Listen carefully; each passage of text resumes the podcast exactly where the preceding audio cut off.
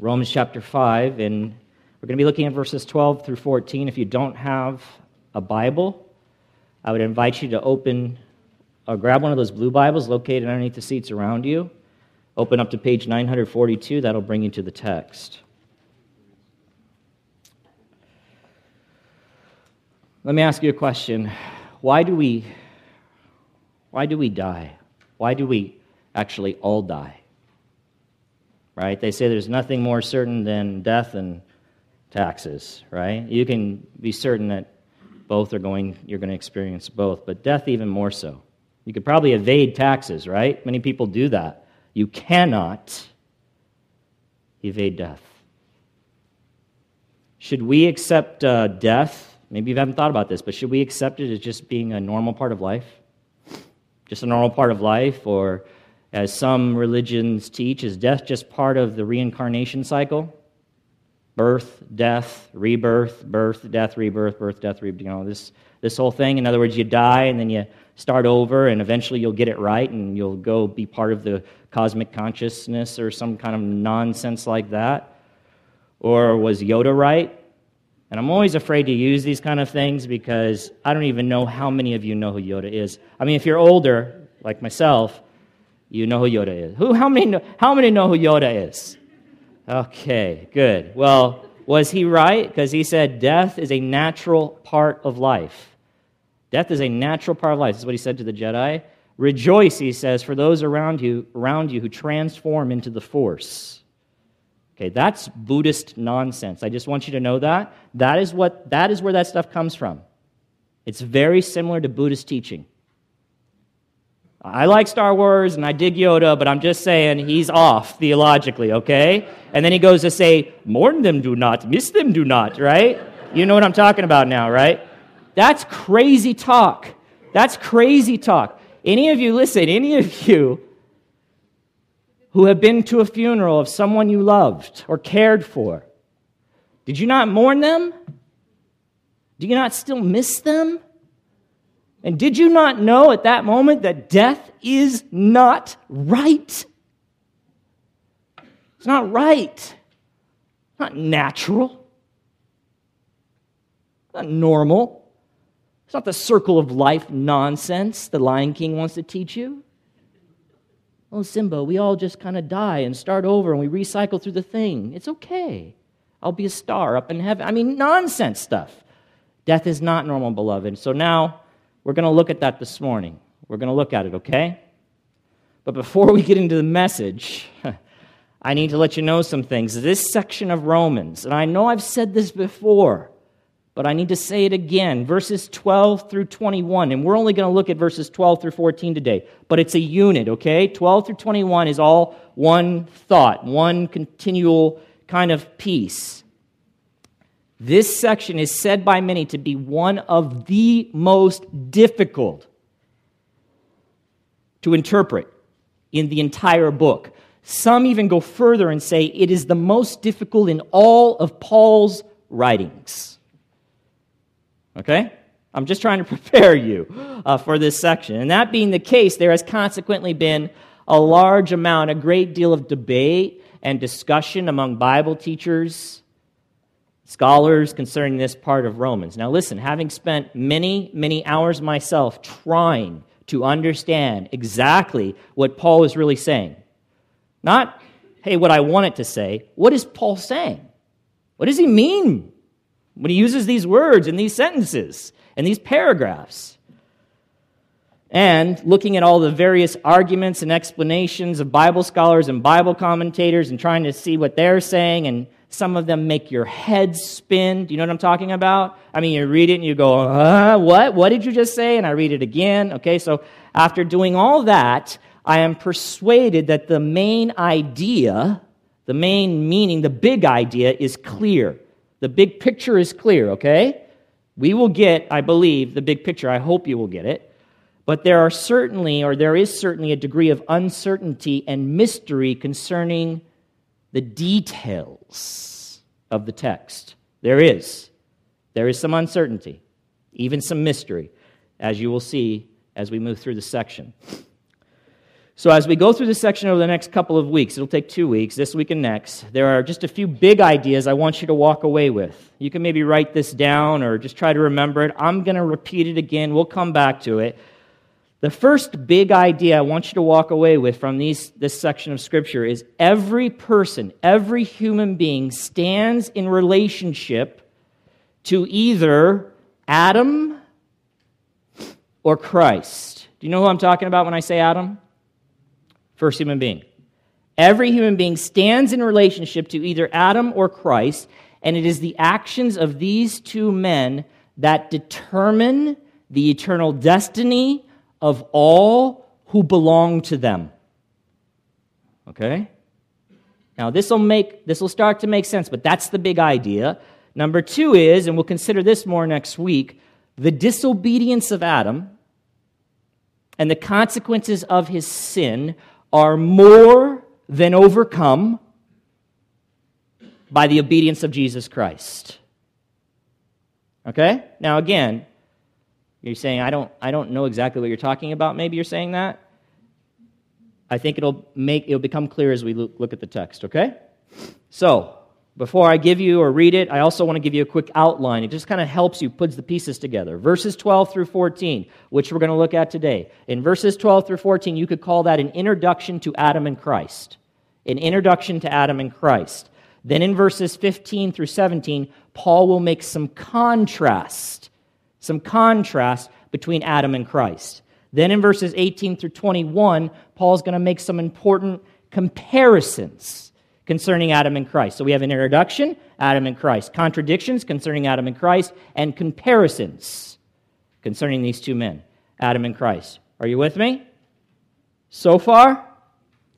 All right, let's read the text together. Beginning in verse 12, we're going to read the whole section for context, and then we'll come back and just deal with verses 12 through 14 this morning. The Apostle Paul under inspiration, records these words Therefore, just as sin came into the world through one man, and death through sin, and so death spread to all men because all sin. For sin indeed was in the world before the law was given, but sin is not counted where there is no law. Yet death reigned from Adam to Moses, even over those whose sinning was not like the transgression of Adam who was a type of the one who was to come. Verse 15. But the free gift is not like the trespass. For if many died through one man's trespass, much more have the grace of God and the free gift by the grace of that one man, Jesus Christ, abounded for many. And the free gift is not like the result of that one man's sin. For the judgment following one trespass brought condemnation but the free gift following many trespasses brought justification. For if because of one man's trespass death reigned through that one man, much more will those who receive the abundance of grace and the free gift of righteousness reign in life through the one man, Jesus Christ. Therefore, as one trespass led to condemnation for all men, so one act of righteousness leads to justification and life for all men. Verse 19 For as by the one man's disobedience the many were made sinners, so by the one man's obedience the many will be made righteous. Now the law came in to increase the trespass but where sin increased, grace abounded all the more, so that as sin reigned in death, grace also might reign through righteousness, leading to eternal life through Jesus Christ our Lord. Wow, that's a lot. We're going to deal with 12 through 14. We're going to deal with the rest of it next week. I believe I can do it in one week. So if that was a little confusing to you, be here for sure next week and we'll, we'll tackle it. So, inside of your bulletins, you'll find an outline. We're simply going to consider how the death of all men and the sin of Adam are linked together. Okay? That's what we're going to do so that we might have a more accurate worldview That's really a simple idea, okay, that I'm suggesting there. Worldview is how do I understand the world? How do I make sense of the world? Well, if God is the one who created the world, and He is, then He's the one that can make sense of the world to us. But many times we get our information about how we're supposed to understand the world from other sources that even never take God into consideration or what His Word says. For example, how do I explain death? You know, if you go to the, to the evolutionary guy, he might say to you, well, death is a, is a necessary part of the evolutionary mechanism to bring about a more advanced and stronger species. Wrong! You're wrong. How do I know you're wrong? Because I have the Word of God. I have the one who created the world, and he has told me why we have death, and it has nothing to do with what you're talking about. Okay, so that's worldview. How do I understand the world? If you understand the Bible, you'll begin to have a proper worldview. And then also, we're going to begin to understand how the actions of one person, and this is really more important, how the actions of one person can affect the destiny of so many others. Okay? That's the big one. How can the actions of one person affect the destiny of so many others? All right, here are the here are the basically we're going to build on these links and they're going to show us how these things are connected, death for all men and the sin of Adam. First, sin came into the world through Adam. Second, death came into the world through the sin of Adam. And third, death spread to all men because all sinned in Adam. And that's where it gets a little tricky, and we're going to work through that, okay? So let's begin with the first point. The first two are rather, they're straightforward for the most part. Sin came into the world through Adam. Sin came into the world through Adam. Look back at your Bibles. Please, look back at the Word of God. See what it says. Beginning in verse 12, Paul says, Therefore, just as sin came into the world through one man. Stop right there. Do you see that word, therefore? With the very first word, the debates and discussions begin among Bible scholars. And I'll, and I'll try to address this with you. The reason is, is when you see the word therefore, it implies that it is speaking or it's going to speak to something that was connected prior. So, like if I say blah, blah, blah, blah, blah, blah, blah, therefore, it's connected to the blah, blah, blah, blah, blah, what I'm about to say. Do you understand? Therefore, all right? So, there now becomes this discussion because they're not, people are not certain, they have, there's different opinions about what exactly is this section here, 12 through 21, connected to. Exactly, in, in this prior spot. What is, what, is, what is the link? And there's a debate about that. One option is this that in verses 12 through 21, Paul is providing us a basis for the certainty of our final salvation through Christ. Now, you're going to see that. You'll understand that when we get through it. He's providing a basis for our final salvation through Christ, which is something Paul has stressed in verses 1 through 11. Now, if you've been with us, you understand that, right? We've been talking about the assurance of salvation, our final salvation, our complete salvation. So, Paul's been dealing with that. Now, beginning in verse 12, he's going to give us the basis for that assurance, that finality of that salvation. Okay, that's a possibility. Another closely related idea is this. After Paul states in verses 9 and 10, 9 and 10 of the same chapter, that the death of Jesus Christ secures the justification and the reconciliation. Do you remember those words? Those are important words, beloved, for Christians to know. Biblical words, terminology. Justification and reconciliation. After Paul explains that it's Jesus Christ who does that, he now wants to explain how it is that the actions of one person, Jesus Christ, can permanently change the future of a multitude of others. How is that? How does this one guy have that kind of impact on so many others? Not only this one guy, but what he did. You kind of with me? Okay. Either way, whatever it means, or exactly what therefore is referring to, Paul begins this discussion here with an introduction to Adam because he uses Adam first, I believe, to demonstrate an important principle for us to understand, and that's this. I'm going to say it again several times that one person's actions can affect the destiny of so many others. And he will speak, he speaks about Adam first, but then he will speak about Christ, and he will apply the very same principle to him. Okay? Now, Adam is not named in verse 12. Right? Look back at your text. Is he named there? No, but he is obviously, from the context you know this, and also from what Paul is saying, he is obviously the one man that Paul refers to through whom sin came into the world. Paul is drawing his facts from the story of creation that is recorded in the opening chapters of the very first book of the Bible called Genesis. Thank you. And it is there that we learn about the very first human being that was created. Okay, now, by the way, this is a side note, some, and I don't have time for any of this because I have six pages of notes, but here we go.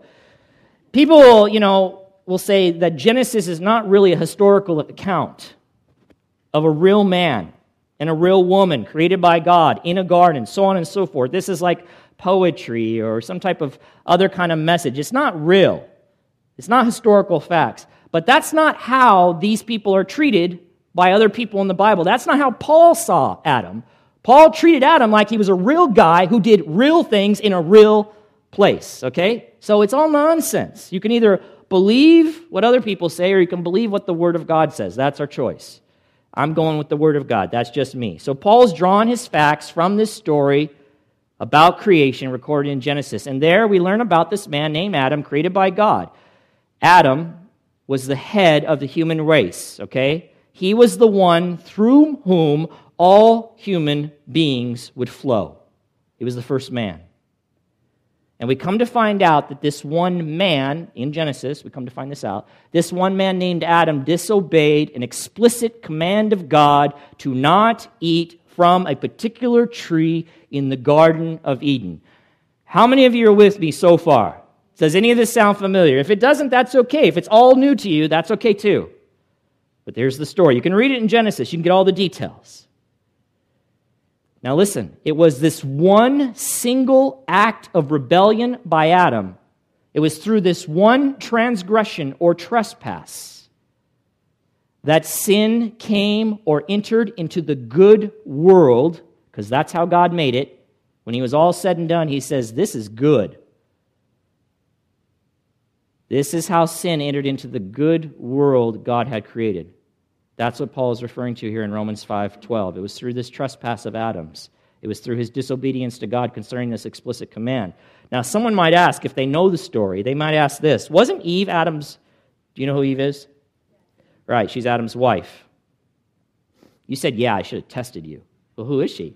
She's Adam's. I mean, we, we should know. I mean, these are kind of common things that people just generally know Adam and Eve. If you've read the story in Genesis, you might be asking this wait a minute, wasn't Eve the first one to eat the fruit?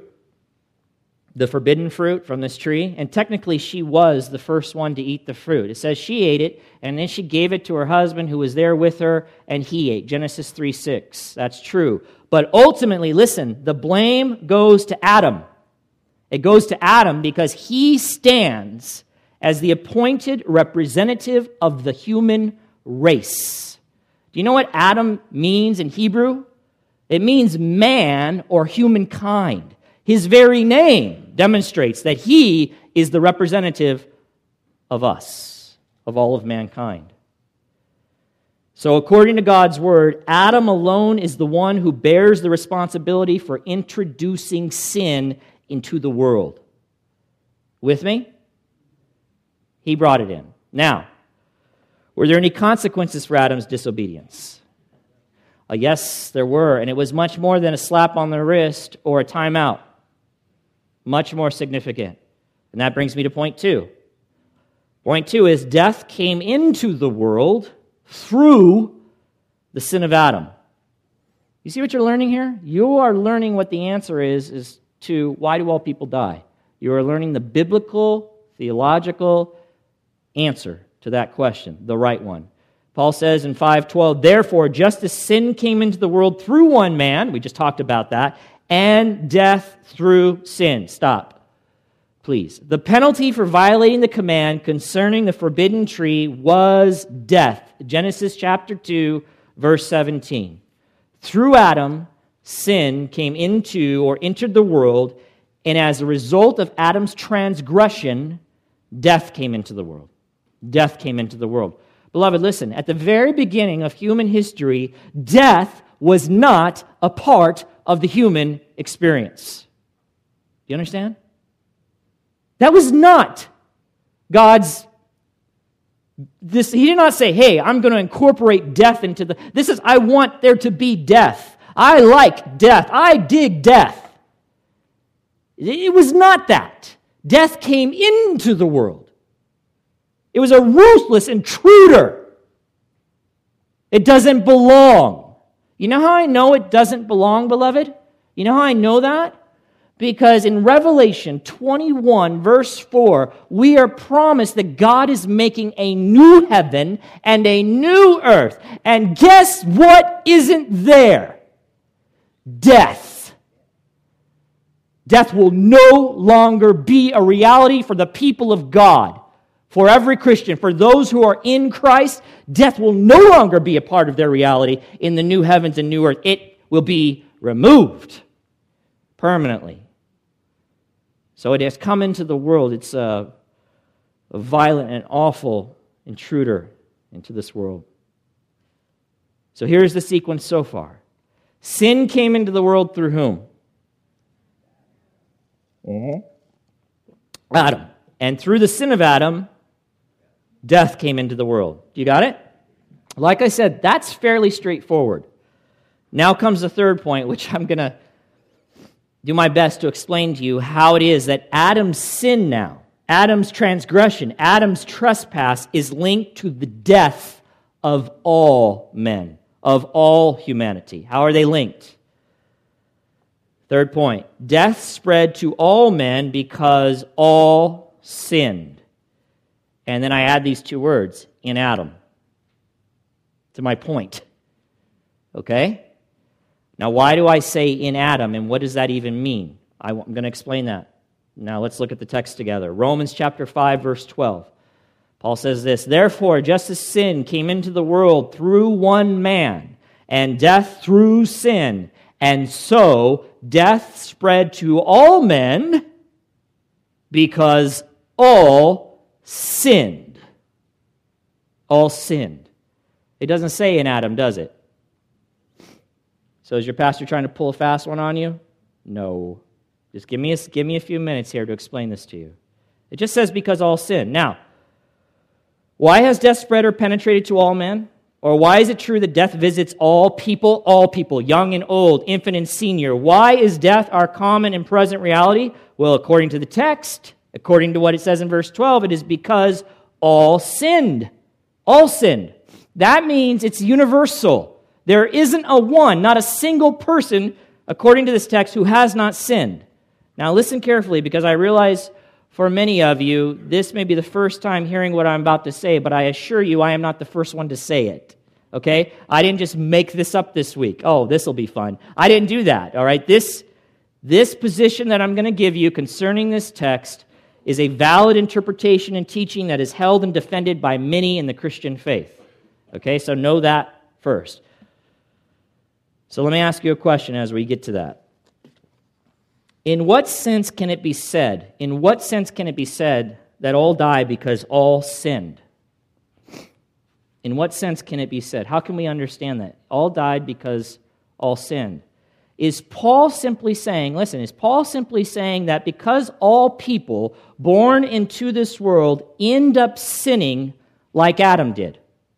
Because remember, there's a connection here with Adam right? He starts by talking to you about Adam. Sin came into the world through this guy, death through sin. And so now death has spread to all men because all sin. There must be a connection with Adam.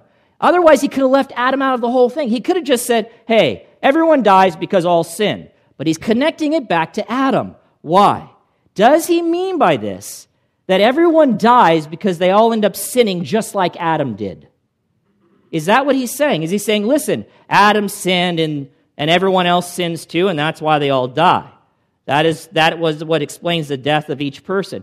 They, they are dying because of their individual sins. That, that's what caused their death. Now, at first sight, if you were to just read this without looking further, and Thomas talked about this on Friday about context, context, context, context. That means I can't just take a verse out of its other verses where it lands and then try to understand it. I need to understand it in its context. What are the verses that follow it? What are the verses before it? What is Paul saying? Does anything else contribute to my understanding of this verse in verse 12? Yes, the following verses contribute significantly to my understanding of verse 12. And when you begin to look at the context, the idea that Paul is saying people die because of their own individual sins, that idea cannot hold up. That interpretation cannot remain. It doesn't stand. And I'll show you that. Let me show you why I've added the words in Adam to all sinned in my point. In the context or the verses that follow in this section, specifically verses 15 through 19, Paul repeatedly states five times once in each verse 15, 16, 17, 18, and 19 that it is specifically the one trespass, one, or disobedience of the one man, Adam, that brought death, judgment, and condemnation to all men. Are you hearing that? I'm going to show it to you. Paul basically is saying the same thing a little differently each time, but the point is the same. And the point is this Paul is connecting universal death, the fact that all die, to the one sin of Adam that brought death. And he is not connecting it back to the individual sins of each human being. I'll show that to you. Romans chapter 5. So I have some, I'm not going to read it all, I'm just going to read, uh, beginning in verse 15. So I'm just going to read the underlined parts, okay? Because we're going to come back to this section and you'll see it again next week. Because here he's making contrast between Adam and Christ, and then later on he'll make comparisons between Adam and Christ. But here we go. For if many died through how many men's trespass? One. Many died. A great number died. All men are dying because of this one man's trespass. Verse 16. For the judgment following one trespass brought condemnation. Verse 17 For if, because of one man's trespass, one man's sin, one man's transgression, one man's disobedience, because of that, death reigned, death ruled through that one man. Verse 18 Therefore, as one trespass led to what? Condemnation for all men one trespass. Verse 19 For as by the one man's disobedience, the many were made sinners. Why were the many made sinners? By the one man's disobedience. Okay, so, you know, I have 20, 25 hours to write, you know, just look at this stuff. That's what I kind of spend each week on the material to look this over, to digest it, to think about it. And you get 45, 55 minutes or so uh, to work through this with me. And, you're, and, and, this, and if it's new to you, it's like, well, okay, I'm still trying to get it. So don't, if you don't get it right now, just let it soak a little bit, okay? But I'm going to try to put this together for you in an attempt to reconcile verse 12 with the following verses that I just read, you would need to say this. If you want to put the two together, because all sin, because of the one sin of Adam, all die. All die because all sin, but all die because of the one sin of Adam. If you want to put them together, then we have to say this. Apparently, in some way, all die, all are dying. It's, dire- it's directly connected to the sin of all is directly connected to and identical to the sin of Adam. Somehow it's connected. Because it's clear in the context that it is his sin, his sin, his trespass that has brought death to all people. So when Paul says in verse 12, all sin, somehow that has to connect back to the very sin of Adam because he's the one that Paul is piling on responsibility for the death of all people. All sinned, all die, yet Adam sinned, trespassed, and that has brought death, condemnation, judgment to all men. There's a connection, a very strong connection. Therefore, it should be said, and I'll discuss how this is possible in a moment, that every person born into this world is considered by God as having sinned in or with, maybe that's a better way for you to understand it, in or with Adam, and that is why all ultimately die. Every single person born into this world is considered as sinning in or with Adam. You go, how is that? Hold on. Just you need to get this. Considered sinning in or with Adam, and that is why all die. One commentator says it this way or uh, he says it this way All people therefore stand condemned, there's those words, in Adam, guilty by reason of the sin committed in him. Or you could say it this way the sin of Adam is the sin of us all. The sin of Adam is the sin of us all. And this understanding, beloved, solves the apparent contradiction that exists between the ideas that all died because all sinned and that all died because Adam sinned. Which is it? Which is right? It is both. All sinned because all of humanity has sinned in Adam, the representative of humanity. I don't, I don't understand that. Okay, I'm not saying you need to understand it right now. I just want you to get the principle. Okay? Remember, I said there's some mystery here? Some of the details? You don't want to miss this big point. We find this in Romans. This really is an explanation of a very short statement that Paul makes in Corinthians. In 1 Corinthians chapter 15, verse 22, Paul says this For as in Adam, in Adam, all die. Every person who is in Adam, every person who is represented by Adam, and who's that? All of humanity, they all die. So also in Christ, and this is what we'll get to next week, so also in Christ, in comparing this principle and this idea, all who are in him shall be made alive. They will live. They will live with God forever. Okay, so let me provide you further support now of what I'm trying to explain to you, and we'll do that by looking at the two verses that follow verse 12. So we looked at context, but let's just look at the immediate context of verse 13 and 14 that follows verse 12. Watch this. At the end of verse 12, there is a hyphen. Do you see it there? Do you see the hyphen? It's that little dash. Do you see it in your Bibles? Okay, the translators put that there to communicate to you that Paul doesn't complete a sentence. He basically, there's a, there, if you read the sentence, it's not completed. He's, you know, he's saying, listen, since we, oh, let me read right here just as sin came into the world. So it sounds like he's going to make a comparison. But he never, he never finishes the comparison. It's believed he picks that back up in verse 18. He comes right back to that thought. Okay? But he never finishes it. He gets to the end of verse 12 and he says, he doesn't finish it in that sentence. He stops and it looks like he's stopping to prove the comment that he just made, to give you a reason for the comment that he just made, because all sinned. He's going to explain it now, because he wants you to understand what do, what, do I, what do I mean by that, all sinned? Okay, verses 13 and 14. Watch. Here in these verses, he provides further evidence for the idea that all people die because all sinned in or with Adam by showing that physical death has come to all, including those who have not directly transgressed or broken the law of God, and thereby become worthy of death. So, what is the point that Paul wants his readers to understand in this section? That the only explanation for all of these people dying, the fact that death is universal, is the fact that they have sinned in Adam. Or you could say that Adam's transgression, the very transgression that carried a death penalty, must, listen, must have been considered by God as their transgression as well. They sinned when he sinned. You and I sinned when Adam sinned. And the proof of that is that every single one of us die. That's the idea.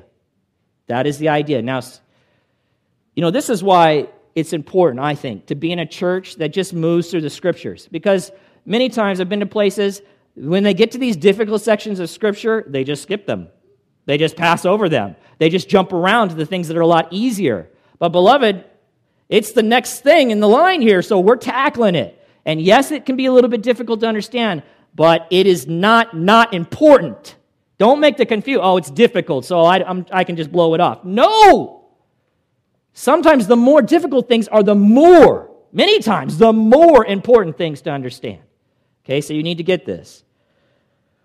Ah, they sinned when he sinned. Okay, I said that already. One Bible commentator puts it like this They died because Adam's sin was imputed to them. Imputed to them. Have we used that word before? Imputed? Imputed? Have you ever heard me use that word before? I have, because I've talked about the fact that the righteousness of Jesus Christ is imputed to the believer. It is credited to the believer. What do I mean by that? The believer doesn't have any righteousness of his own. He is credited with the righteousness of Christ. He is reckoned as being righteous, considered righteous in God's sight because of what Christ has done. Do you understand that? Do you understand that? Okay. In this case, we have been imputed with the sin of Adam.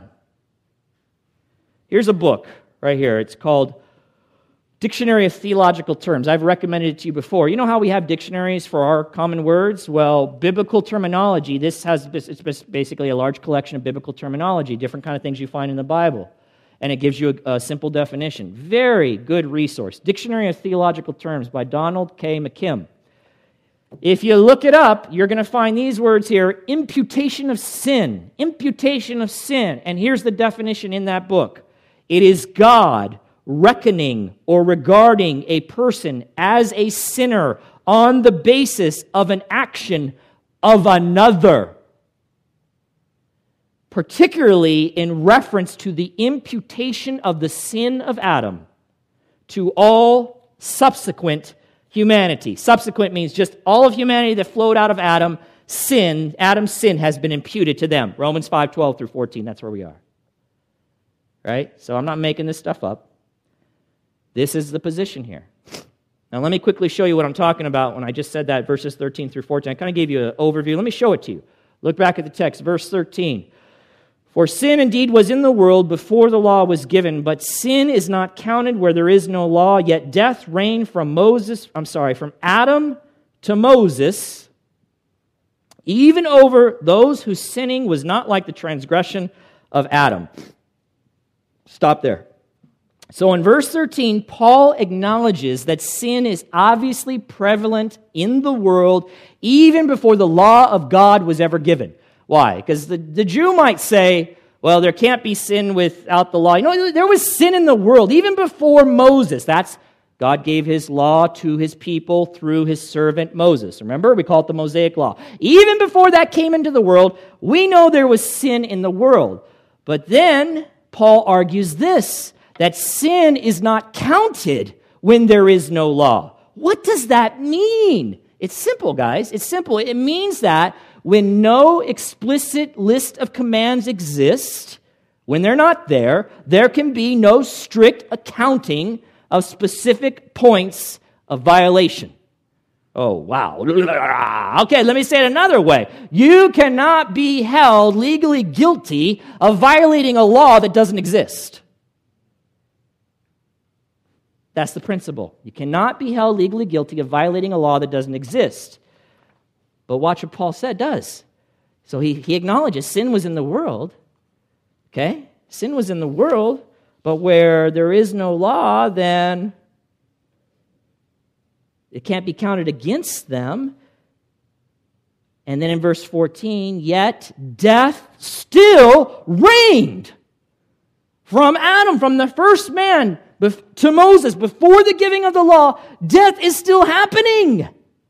What is going on? Everyone's still dying, even though their guilt was not counted against them, and it couldn't have been because they didn't violate specific commands.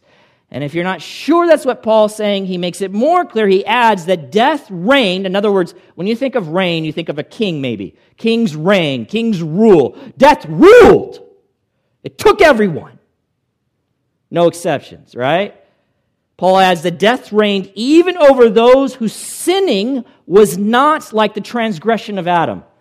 Even over those. So these people who are dying, listen, I acknowledge to you, It reigned over them even though their sin wasn't the same as Adam's. What was he talking about? The law Adam broke was an explicit regulation attached to an explicit death penalty. Genesis 2:17 For in the day that you eat of that tree you shall die. Prior to the Mosaic law, prior to the giving of the law, the world did not have such written formulations. Not like that.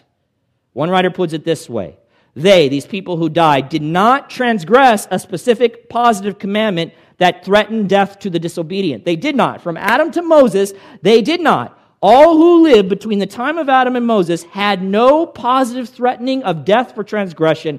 Nonetheless, even so, death continued to take them, it continued to reign over them. Why? See, Paul wants you to draw a conclusion. Why did death reign over them? It was apparently not for their own sins, but because in some way they had sinned in or with Adam. They had sinned in or with Adam.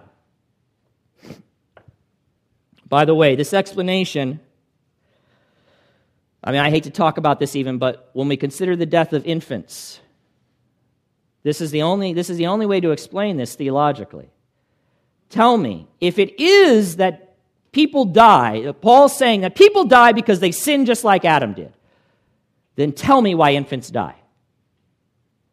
Tell me when they even had a chance to sin just like Adam did, or to sin in the same way, or to even sin. Infants, I'm talking about. Listen, as soon as they get big enough, they're sinning away. I get that. All right? Big enough. Two, one and a half. I don't know. I mean, they're there, but I'm talking about an infant. Why did they die? Theologically, this is how we understand this. In some way, they have sinned. They have broken the first law they have sinned in Adam, and they are guilty and worthy of death. But how is that possible, you ask? How, could, how can you say that we or an infant or anybody has sinned in Adam? Well, the answer to that question has historically, this is it now, this is where there's some mystery, okay? You need to understand we have sinned in Adam. Listen, some of you might be thinking, are you saying, Jeremy, that we we're not held accountable for our own sins. No, I'm not saying that. I'm talking about death now. I'm just trying to say what Paul's saying without adding to it, without subtracting from it. I'm trying to get at what he's saying here. Okay, he'll come back to the fact that, listen, you know, we sin. Absolutely. You know what that does? That just heaps up our condemnation. That just adds to our transgressions. But I'm talking about this man, Adam, and this principle. All die because all sinned and we must understand it that all sinned in Adam. It's the only way to make sense of everything that Paul's communicating in this section of Scripture. Jeremy, tell me how. How is that the case? This is where there's some mystery. It has been understood in primarily two ways over the years among theologians. Who are theologians? You know, people who study God, who know God, Bible scholars, these kind of people, and Christians, right? This is how they've understood it. Two ways. The first way to answer that question is that the entire human race existed in seed form in the person of Adam. In, the seed, in seed form in the person of Adam, the first man. And his descendants, who are the descendants of Adam, by the way? Yeah, us, just so you know. Yeah, we're all related. That's just one of the many reasons racism is the dumbest thing ever. We all come from one guy. All his descendants then existed in seed form in Adam, and as his descendants, we, or to say it another way, humanly existed, this might sound weird, in Adam's loins. That's a reference to the sexual organs. So that it can be said that when Adam sinned, all sinned, all of humanity sinned with him, and they were there in that garden. You and I were there in seed form, in his loins, and we participated in that sin. That is one position. This has been referred to as seminal headship. How many of you have heard that term before? Woo! Four. And maybe a few others who are afraid to raise their hand or they're just tired. It's been a long day. I get that. Sem, because I'm making you tired right now, right? Seminal headship, okay? And, and usually, what's emphasized in seminal headship is this guilt of Adam's, the sin of Adam's, is transferred from one to the other through propagation. In other words, Adam gave birth to children. What was transferred in that was his guilt, his sin. Then they gave birth. So not only is physical characteristics being transferred, but spiritual realities are being transferred one to the other. Okay? Now, you might think that's a strange idea. You go, that's crazy talk. Where would you get anything like that? They got it from the Bible. That's where they got it. In Hebrews chapter 7, verse 9. I'm not going to, you can turn there if you'd like or write it down. I'm just going to read it to you. In Hebrews chapter 7, verse 9, listen closely in verse 9. One might say that Levi himself, who receives tithes, paid tithes through Abraham. One might say that, for he was still in the loins of his ancestor when Melchizedek met him. You're like, oh, I, what are you even talking about? Listen, long before Levi was born, okay, Levi's a guy, just remember that. Here's Levi. Long before he was born, several centuries before he was born, there was this man, Abraham. If you've been with us, you know about Abraham. We've talked about him because Paul talks about him in Romans. Very important man. Abraham paid tithes to a very unique person in the Bible named Melchizedek. And I don't, I don't want to get into the whole of that. That's a whole other thing. But he paid tithes to him, he paid an offering to him, okay? The writer of Hebrews says concerning Levi, who was a descendant of Abraham, that it can be said of Levi that he too also paid tithes to Melchizedek through Abraham. But how is that since he wasn't even born? He wasn't there but in some sense he was because he was in the loins of Abraham. In seed form, he was there, he existed, so it can be said that he as well participated in the tithe. This, in part, is where we get this idea of seminal headship.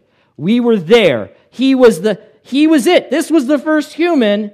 From him all humans came, in some way, God says, You were there with him in that garden. You sinned, therefore you die. Okay? All right, here's another one. Here's another way, and these are the two primary ways. The other way is that it has been understood. This one might be a little bit easier for you to get your head around. And I think it's the best way that accounts for the comparison or analogy that Paul goes on to make, and we'll see, between Adam and Christ. It is this God made Adam, I've already referred to this, God made Adam the representative head for all of humanity. He made him the representative. My wife and I were talking about this. It's not exactly the same thing, but it's, it's similar, okay? She's a manager where she works. When one of her employees messes up, who ultimately gets the blame? She does. You know, that's you know, when I got into management many, many years ago, that was the first thing they told me. So I'm going to explain something to you about leadership. Here's the first rule Everything's your fault. Oh, thank you.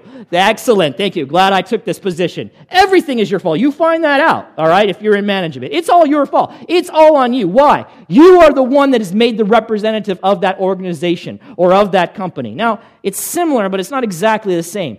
Adam was made as the first man, the representative head of all humanity. So even though my wife didn't do this terrible thing that one of her employees did, she takes all the heat. It's like she bears the responsibility for it. She has to deal with it even so. In the same sense, similar, Adam's acts were our acts. Adam's sin was our sin. And this is referred to as federal headship. Federal headship, or another way to say it is representative headship. Okay? This is, again, we're all, yeah, we're over, but that's okay. We're, I'm almost done. Um, it's the same. We see this even in our form of government. We have a representative government. The government represents us, right? If our government declares war against another country, we then, by default, become enemies of that country. Even though we didn't declare war, even though we say, I'm not an enemy, oh, yes, you are. They are your representatives. You are now seen as enemies of that country because your representative has declared war. Okay, so we can see that in other things. Now, um, Which one is it? Is it seminal headship? Is it federal headship? I, have, I don't know. Uh, some say it's both. I can accept that too. I can accept the idea that uh, not only were we there in Adam, but he is also our federal head. So, in both senses, we have participated and we have been imputed with his guilt. And now, maybe some of you are saying, um, I'm not sure if this is why you have your arms folded. I think you just do that normally. But maybe you're saying, hey, that's not fair. That's probably not what you were thinking, though. Good. Okay. That's just a comfortable way for you to sit. Hey, that's not that's the look you gave me. That's not fair. That's not right. Okay, hold on to that thought. Hold on to that. Why do I, especially in our culture, right? We're individualist. Hey, we we only, you know, I I'm, I stand on my own merit or my own fall. It's me. I want to be held responsible for me and no one else. Fine. Okay, you hold on to that thought for a second. God is saying Paul is saying here, he's showing us something. He's showing us a principle. We have been held responsible. We sinned with Adam. That's why all die. That's the point. One man can affect the destiny of many others, okay? Stick with me. Romans 5:14. We're almost done and this is so good. Come back. Yet death reigned from Adam to Moses, even over those whose sinning was not like the transgression of Adam. Here it comes, who was a type of the one to come. Adam was a type of the one to come. In what sense? And who's he talking about? He's talking about Jesus Christ. He was the one to come after Adam. He was the one, the Messiah. Adam is in some way, in all of this stuff that we're talking about, his sin, death upon the whole world, in some way, he is similar to the one who was to come, that is Jesus Christ. But in what sense is Adam similar to Jesus Christ. It is in this sense. Listen, now it'll start to maybe come together for you. And we're really going to ha- we're really going to look at this and all its beauty next week. I'm going to quote a guy because I think he said it very well. Adam's descendants. This is the way in which they are similar, Adam and Jesus, in which the coming one was a type of Adam. Adam's descendants. Who are Adam's descendants, beloved? Us, right? I've already asked that. That's us. We're all implicated in his sin and died, because if you haven't, you are going to. Even though they didn't violate specific commands as he did. Why? Because they are in Adam. When he sinned, and I explained to you how that's possible, they sinned. Here it is. In like manner, similar to that, all of Christ's descendants, born spiritually through the new birth, are identified with him and are counted as righteous, not because of their individual deeds of righteousness, but because of Christ righteousness. Did you get that? Did you get that? You want to tell me it's not fair? Fine. But neither is it fair for me to be credited with the righteousness of Jesus Christ, to stand before God whole and justified when I did nothing to accomplish that in my own merit. Do you understand? One other, John Piper. I like this guy, good preacher. He explains it like this, commenting on this. This is the all important parallel. What's he talking about? Type. He's talking about the statement at the end of 14. Adam was a type of the one to come. This is it. The deepest reason why death reigns over all is not because of our individual sins. Deepest reason but because of Adam's sin imputed to us. So the deepest reason eternal life reigns is not because of our individual deeds of righteousness, but because of Christ's righteousness imputed to us by grace through faith. Big, guys. Big, big, big, big, big, big, big. This is our salvation we're talking about. Beloved, the one, Adam, he has ruined the many. He has. That scoundrel. By the way, before you heap up on Adam, well, can't believe, man. I wouldn't have done that. You think not? Adam was a he was he was an, he didn't have even half the stuff that we're exposed to, right? He's the first man. He was the best shot you and I had. He blew it. You think you can do better than him? You take that up with him when you get to heaven. You take it up with Adam. You're wrong. No way.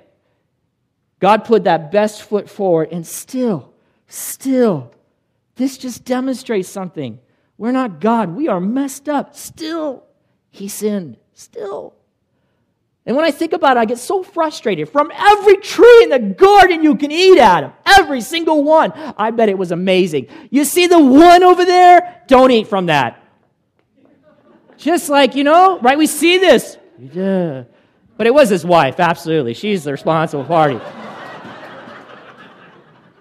that was for you, Edgar. You know I'm kidding, Mildred. You know I'm kidding. No, Adam was held responsible.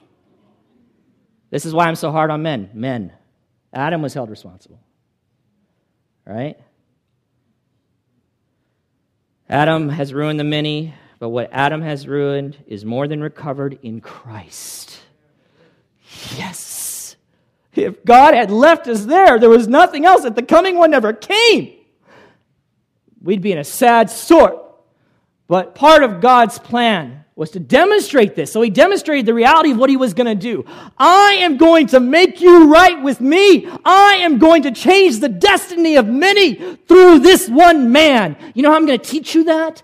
Through this one man, he's going to sin, and I am going to impute to you his guilt, and you'll know that because every single one of you will die.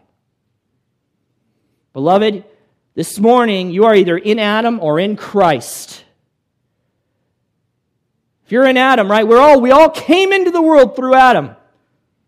So we're going to die. But if you are not in Christ, then you have no hope of eternal life. None. It is only through Christ. He's the only one that rights the wrong. He's the only one that fixes the problem that Adam started. Let's pray. Father God, I thank you for your word and Lord, I trust. I mean, that's a lot. You know, we covered, Father, and try to work that through our minds. Father, I just pray, as I did before, that your Spirit would work in our hearts and our minds. We'd meditate on these truths, begin to understand them. They're really, we've really kind of jumped into the deep end of the theological pool. And we could drown here if we're not careful, but it's deep. Can't touch the bottom. There's some mystery here, Father, certainly. But may we not miss the big idea that through the actions of one, one man, the destiny of many others can be decided. Father, may we embrace that as we embrace Christ. May we recognize our guilt in Adam. May we recognize that what we deserve because of Adam, that we sinned in and with him. But thanks be to God that Jesus Christ, that one man, has made a way through his acts, through his obedience as opposed to Adam's disobedience, through his righteousness as opposed to Adam's unrighteousness. He has made a way for us to be made right with you and to have eternal life. Thank you, Father. Thank you. And may those who do not know Jesus Christ as Lord and Savior, may they realize they desperately need to call on Him and believe in Him as the one who can make them right with you, God. I pray these things in our Savior's name. Amen.